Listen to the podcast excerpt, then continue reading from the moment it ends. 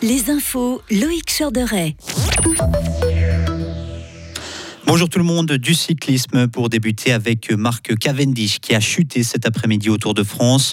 L'anglais a visiblement été touché à la clavicule droite. Il a abandonné. Hier, le sprinter d'Astana avait pris la deuxième place de la septième étape. Et l'étape d'aujourd'hui vient de se terminer avec la victoire du Danois Mats Pedersen. Lausanne contre Fribourg, les deux meilleures équipes suisses de basket 3-3 s'affronteront en quart de finale du tournoi qui se tient en ce moment à Fribourg. Ce sera à 17h15 exactement.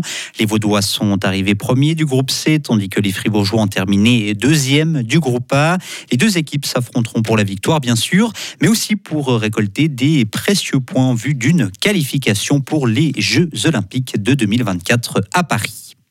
Dans le reste de l'actualité, la Suisse importera plus de fromage qu'elle n'en exportera cette année. C'est une première, triste première selon certains.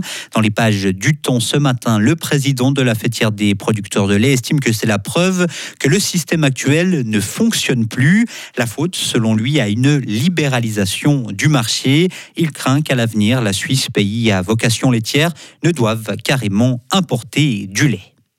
Les fermes suisses devront réduire leur consommation d'eau. C'est l'avis cette fois du directeur de l'Office fédéral de l'agriculture. La faute au réchauffement climatique qui menace l'approvisionnement en eau du pays. Pour le directeur de l'OFAG, il faut penser à de nouvelles façons de faire, investir dans des systèmes d'irrigation intelligents, cultiver aussi durant l'hiver ou encore stocker de l'eau.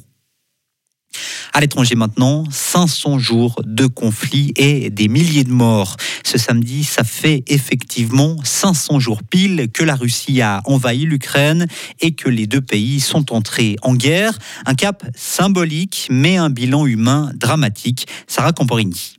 500 civils tués, dont 500 enfants. C'est le décompte réalisé par l'ONU, mais qui, selon l'organisation elle-même, est sans doute bien en deçà de la réalité. D'ailleurs, à ces milliers de victimes se sont encore ajoutées celles d'un bombardement russe perpétré ce matin sur la ville de Liman, dans l'est du territoire ukrainien. Au moins six morts de plus, selon les précisions du gouverneur de la région de Donetsk. Volodymyr Zelensky, lui, a choisi de marquer le coup de ces 500 jours en se rendant sur l'île des Serpents, en mer Noire. C'est là que son armée avait remporté une victoire de prestige peu l'invasion russe de février 2022 et là que le chef d'État a choisi, selon ses propres termes, de célébrer le courage de son pays. Un pays qui a obtenu hier un succès diplomatique. Les États-Unis ont en effet accepté de lui livrer des bombes à sous-munitions. Une décision très difficile pour moi, a commenté pour sa part le président américain Joe Biden. En revanche, pas d'adhésion de l'Ukraine à l'OTAN pour le moment. Selon les autorités américaines, Kiev a encore de nombreuses étapes à franchir avant de pouvoir devenir membre de l'Alliance Atlantique.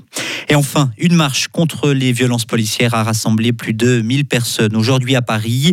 La manifestation avait pourtant été interdite par la préfecture. Les policiers ont dispersé les personnes rassemblées et ont distribué des amendes. Retrouvez toute l'info sur frappe et frappe.ch.